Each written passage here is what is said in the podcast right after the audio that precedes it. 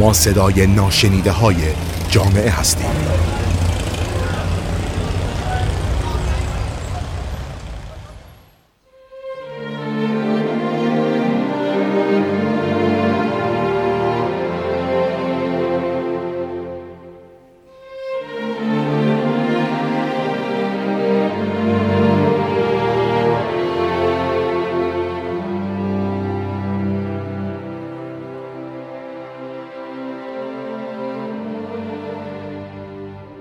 زنگ خانه به صدا در میآید. قلب دختر جوان یهو خالی میشه. انگار دارن رخ میشورن تو قلبش. پدرش به سمت آیفون میره و با بسم الله بفرما مهمونها رو دعوت می‌کنه که بیان بالا. جلوی در آپارتمان مادر دختر با چشمانی براق از ذوق دم در ایستاده بود. خانواده داماد دست گل به دست وارد خانه شدن. بعد از تعارفات معمول و صحبتهای روزانه بزرگترهای مجلس به سراغ اصل مطلب می روند. بله امروز جشن بعد برون دختر خانواده است و الان وقت وقت تعیین مهریه. چشمان دختر پسر در هم گره می‌خوره.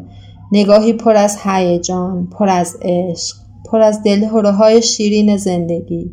تو ذهن هر کدوم کلی آرزوی رنگی و قشنگ برای آیندهشون موج می‌خوره. پدر داماد شروع می‌کنه به نوشتن. به نام خدا.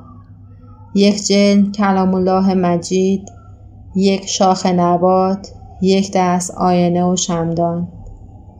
اما به مقدار سکه که می‌رسه جمع پر از هیاهو میشه هر کسی یه تعداد سکه رو پیشنهاد میده. خانواده پسر تعداد سکه رو کم می‌کنند. خانواده دختر تعداد سکه رو بیشتر.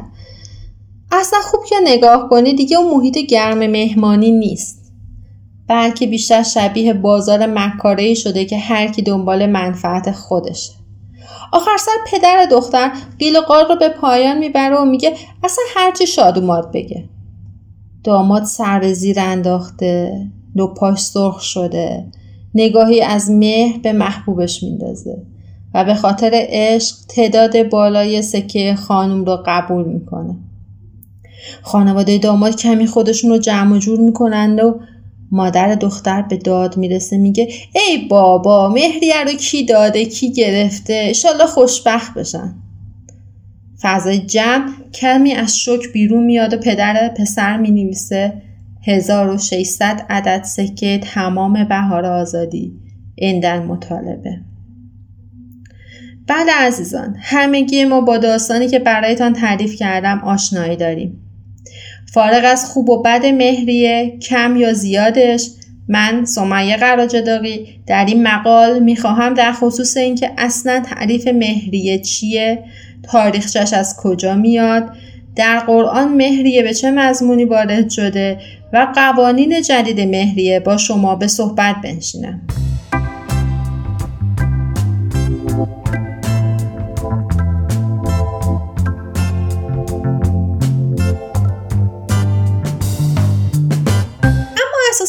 مهریه از کجا یه دفعه تو زندگی ما پیدا شد؟ در ادوار مقبل تاریخ که بشر به حالت توحش زندگی می‌کرد و زندگیش به شکل قبیله بود ازدواج با همخون جایز نبوده. جوانان قبیله ای که خواستار ازدواج بودن باید از قوم و قبیله دیگری برای خودشون همسر و معشوق انتخاب می‌کردن. در اون دوره ها مردان به نقش خود در تولید مثل واقف نبودند یعنی نمی‌دونستند که آموزش آنها با زنان در تولید مثل موثر است. در نتیجه فرزندان رو به عنوان فرزند همسر خود می شناختن نه فرزندان خودشون. با اینکه شباهت فرزندان رو به خودشون حس می‌کردن ولی چون نمی‌تونستن علت شباهت رو بفهمن لذا نسب از طریق مادران منتقل می‌شد که به این بخش از تاریخ دوران مادرشاهی میگن.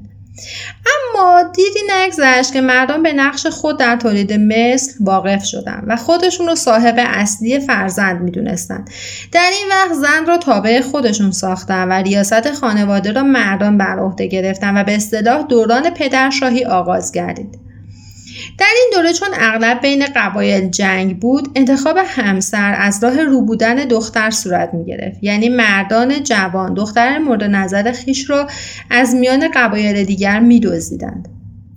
اما تدریجا صلح جای جنگ را گرفت و قبایل مختلف توانستند همزیستی مسالمت آمیزی با هم داشته باشند.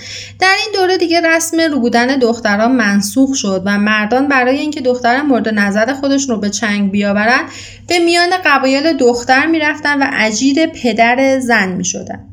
یعنی چی؟ یعنی مدتی برای پدر زن کار می‌کردن و در ازای خدماتی که می‌دادن دختر رو میان قبیله خودشون می آوردن رو ازدواج می‌کردن.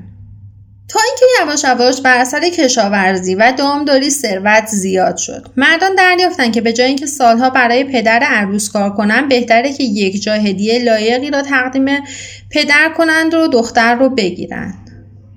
این کار را کردند و سرانجام مهریه پیدا شد. اما فلسفه حقیقی مهریه واقعا چیه؟ پدید آمدن مهریه نتیجه تدبیر ماهرانه است. که در متن خلقت و آفرینش برای تعدیل روابط زن و مرد و پیوند آنها به یکدیگر به کار رفته. مهریه در لغت به معنای, به معنای کابین و جنسی است که در وقت نکاح بر عهده شوهر می باشد در اصطلاح حقوقی نیز مهریه یا صداق مالی است که زن بر اثر ازدواج مالک آن میگردد و مرد ملزم به پرداخت آن به زنه. قرآن کریم مهریه را ابداع و اختراع نکرده زیرا مهریه به این صورت ابداع خلقته. کاری که قرآن کرد این بود که مهریه را به حالت فطری آن برگرد. قرآن کریم به نطائف و ظرائف بینظیری می‌گوید که کابین زنان فقط به خود اونها تعلق داره نه به پدران یا مادران و برادران آنها. مهریه عطیه و پیشکشی هستش از جانب مرد به زن. قرآن کریم این جمله در این جملات کوتاه و در این آیه به سه نکته اشاره می‌کنه. اول از اینکه مهریه رو به نام صدقه ذکر کرده. صدقه از ماده صدق است و بدان جهت به مهری صداق گفته می شود که نشانه راستین بودن علاقه مرده. یعنی مرد از روی علاقه راستینش و صداقتش به زن مهریه رو بهش پرداخت می‌کنه. دوم اینکه قرآن مده رسما اعلام کرده که مهریه فقط متعلق به خود زنه. نه پدر و برادران زن. یعنی اون مال فقط متعلق به زن به غیر فرد دیگری تعلق نمی‌گیره. سوما که عنوان می‌کنه و به سراحت میگه که هیچ عنوان دیگه شما روی مهریه نمی‌تونید بگذارید و فقط مهریه تقدیم و پیشکشی هست از جانب مرد به زن.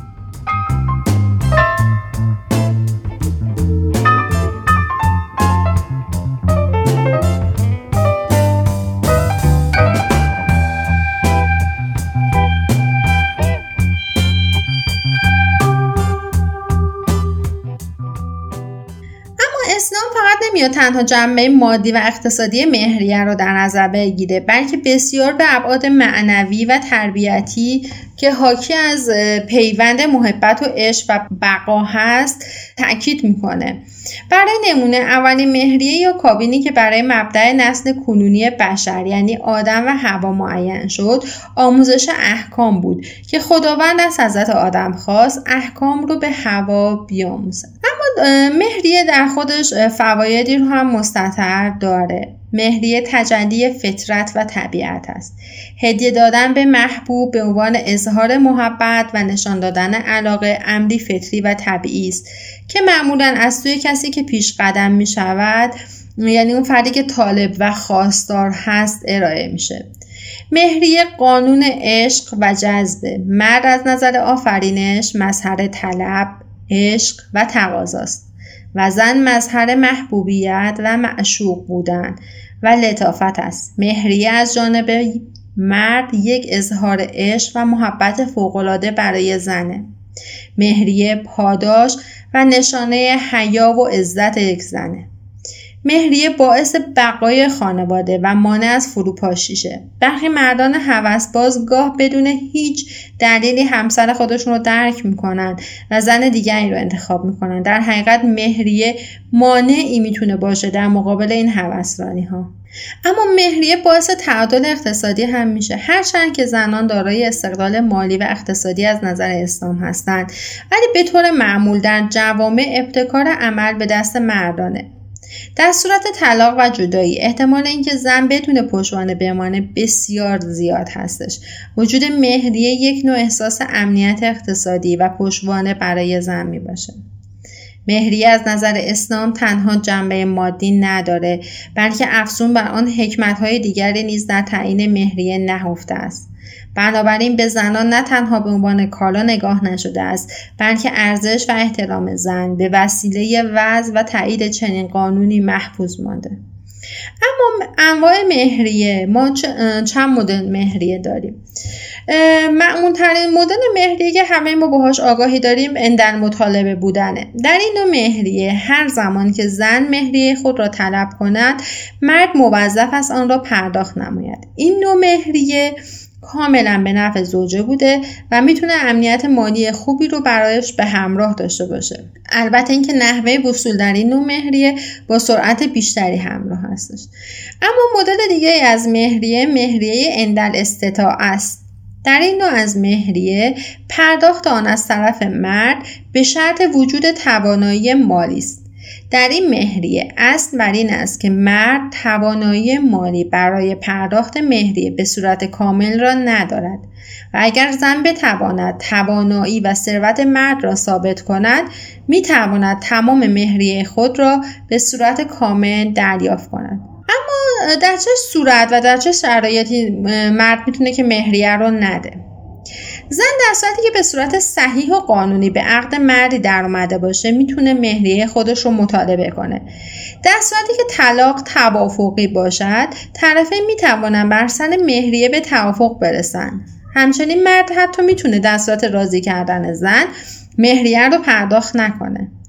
اما در دو صورت نیز زن مستحق دریافت نصف مهریه است و مرد از پرداخت نصف دیگر آن معاف است. اول در صورتی که زن در هنگام طلاق باکره باشد.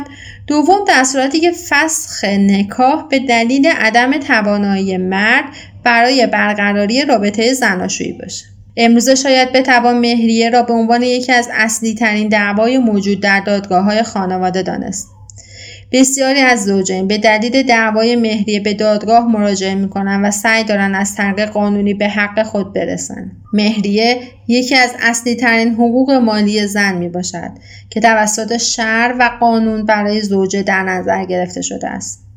شاید در سالهای نچندان دور مهریه به عنوان پشتیبان مالی برای زن در نظر گرفته می‌شد اما این روزها بیشتر به عنوان حربه برای تحت فشار قرار دادن زوج استفاده میشه بله. این روزها بانوانی هستند که با حربه های مختلف به عقد مردان در میآیند و بعد از کمی که از مدت عقد گذشت مهریه خود را به اجرا می‌ذارند. در حقیقت این افراد با مهریه خود کاسبی می‌کنند و البته فقر قانونی برای جلوگیری از این کار هم وجود داره. این افراد همچنین به کار خود در این خصوص ادامه میدن ضعف قانون هم داریم و این کار بانوان باعث میشه که خدشه بزرگی به اعتماد عمومی جامعه وارد بشه. و چه بسیار مردان جوانی که به دلیل اینکه نمی‌تونستند مهریه رو تأمین کنند به زندان افتادن و باید سالهای طولانی از جوانی خودشون رو پشت میله های زندان بگذرونند. البته این طرف قضیه هم وجود قوانین سختگیرانه باعث شده تا بسیاری از مردان به دلیل عدم توانایی در پرداخت مهریه به زندان فرستاده شوند. برخی از مردان نیز به دلیل نداشتن شرایط پرداخت مهریه و همچنین نداشتن رضایت از زندگی خود دست به خیانت به همسرشون می‌زنند و بدین گونه باز معضل تلخ جدیدی هم در خانواده و هم در بطن جامعه رخ میده. برخی از افراد هم با دارا بودن تمکن مالی و توانایی پرداخت مهریه از دادن آن سر باز می‌زنند و آنقدر زن را مورد آزار و های روحی و جسمی قرار می‌دهند که خود زن راضی به جدایی بدون گرفتن مهریه می شود.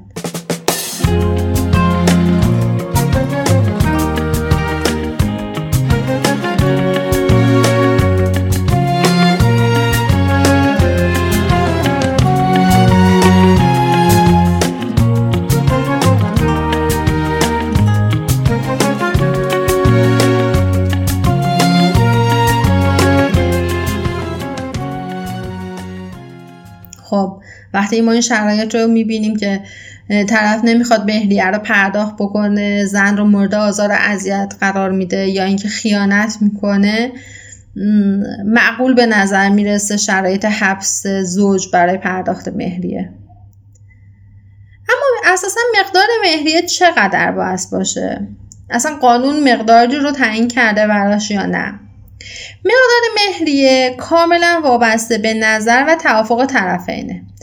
قانونگذار هیچ محدودیتی برای میزان آن قائل نشده. تنها چیزی که مد نظر قانونگذاران هست اینه که مهریه باید دارای ارزش مالی و منفعت اقلایی باشد. یعنی چی؟ یعنی مثلا 5 کیلو پر مگس به دلیل عدم نفع مالی و همچنین غیر اقلایی بودنش نمی‌تونه به عنوان مهریه قابل قبول باشه. به هر حال اگر زوجین به دلایلی نتونستن کنار هم زندگی کنن راه های قانونی دریافت مهریه چیه؟ زوج به دو طریق می‌تونه مهریه خودش رو دریافت کنه. اول از طریق اقامه دعوا در دادگاه حقوقی که یکی از رایجترین راه های وصول مهری است در این روش زوج با ارائه دادخواستی به دادگاه خواهان مهریه خود میشه و پس از ثبت دادخواست اظهارنامه برای زوج ارسال میشه و زمان جلسه دادگاه مشخص میشه. دوم از طریق اداره ثبت. بدین طریق که زوجه با مراجعه به دفتر ثبت ازدواجی که عقد نکاح در آن ثبت شده درخواست صدور اجراییه مبنی بر وصول مهریه را می‌دهد. اما نحوه پرداخت مهریه به چه صورته؟ امروزه به دلیل مشکلات مالی بسیاری از افراد توانایی پرداخت مهریه را به صورت یک جا ندارند. به همین دلیل نیز بسیاری از قضات حکم به تقسیط مهریه می‌دهند. در این روش دادگاه با توجه به میزان درآمد و توانایی مالی فرد مهریه را قسمندی کرده و مرد ملزم به پرداخت مقدار معینی از مهریه در فاصله زمانی مشخصی است. البته زوجه نیز می تواند به دادگاه شکایت کند و لیست مشخصی از اموال مرد را به دادگاه ارائه نماید تا بتواند تمام مهر خود را یکجا دریافت نماید. اما اگر شوهر مالی نداشته باشد فقط تا 110 سکه تمام بهار آزادی یا معادل آن زمانت اجرایی دارد. بعد از انقلاب قانونگذاران در کنار موضوع عقد و ازدواج به موضوع مهریه هم پرداختند و بسیار تلاش کردند با وضع قوانین جدید بین این حق مالی و شرایط و اوضاع اقتصادی جامعه توازن برقرار کنند در سالهای اول انقلاب مهریه به پول رایج یعنی ریال تعیین می شد و همزمان با کاهش ارزش ریال بحث معادل سازی یا تعدیل مهریه به قانون اضافه شد.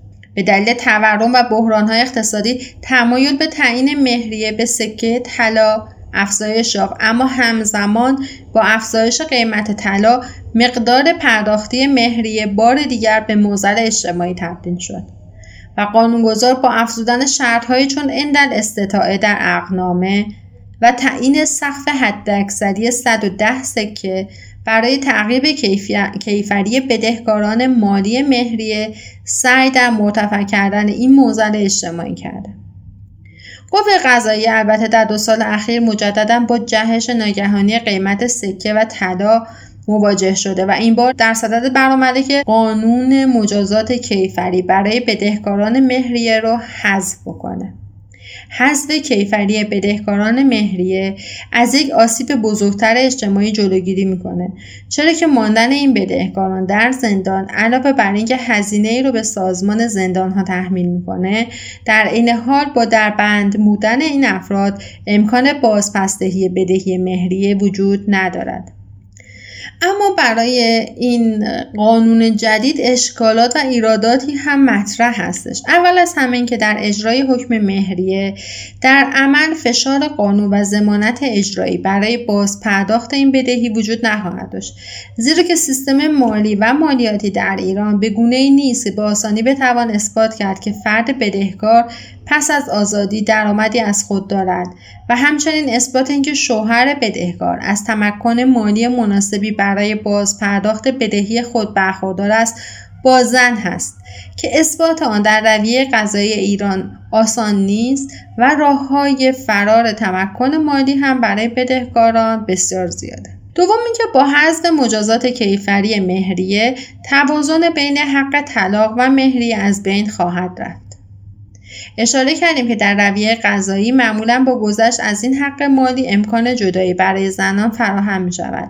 خوب است که اشاره کنیم که قانون علاوه بر حق طلاق، حق ولایت، هزانت فرزندان مشترک در صورت جدایی، حق تعیین مسکن و بسیاری از مسائل حقوقی مشترک زندگی زناشویی را در اختیار زوج قرار داده. در این طرح جدید مشخص نیست که در عمل زمانت اجرایی کیفری که قانون برای پرداخت مهریه در نظر گرفته است از بین برود. آیا همچنان حق طلاق باید به صورت یک طرفه در اختیار زوج باقی بمانند؟ بنابراین با اجرای شدن این طرح قانونگذار باید مشخص کند که چه تضمینی برای حق باز پرداخت زوجه در نظر خواهد گرفت. در شرایط اجتماعی که آمارها نشان از افزایش ازدواج سفید می دهد بسیاری دلیل آن را قوانین بسیار پیچیده ازدواج و طلاق در ایران می دانند. شاید زمان آن فرا رسیده که قانونگذاران همسو با نیاز جامعه قوانین خانواده را مورد بازبینی جدی قرار دهند. به طور یقین یکی از آن موارد موضوع داشتن حق طلاق برای زن و شوهر به طور مساوی در مقابل حذف مالی مهریه خواهد بود و از این رو که در عقد نکاح شرعی وجود مهریه حتمی است می توان مقدارش را بر اساس فلسفه اولیه آن به اندازه هدیه‌ای در هنگام عقد تعیین نمود. و در مقابل زوج اختیار حق طلاق را به همسر خود وکالت بدهد. شادی و خنده رو لبها اندوه و گریه تو ابرا آواز زندگی چه زیباست. وسعت دلهای ما یه دریا.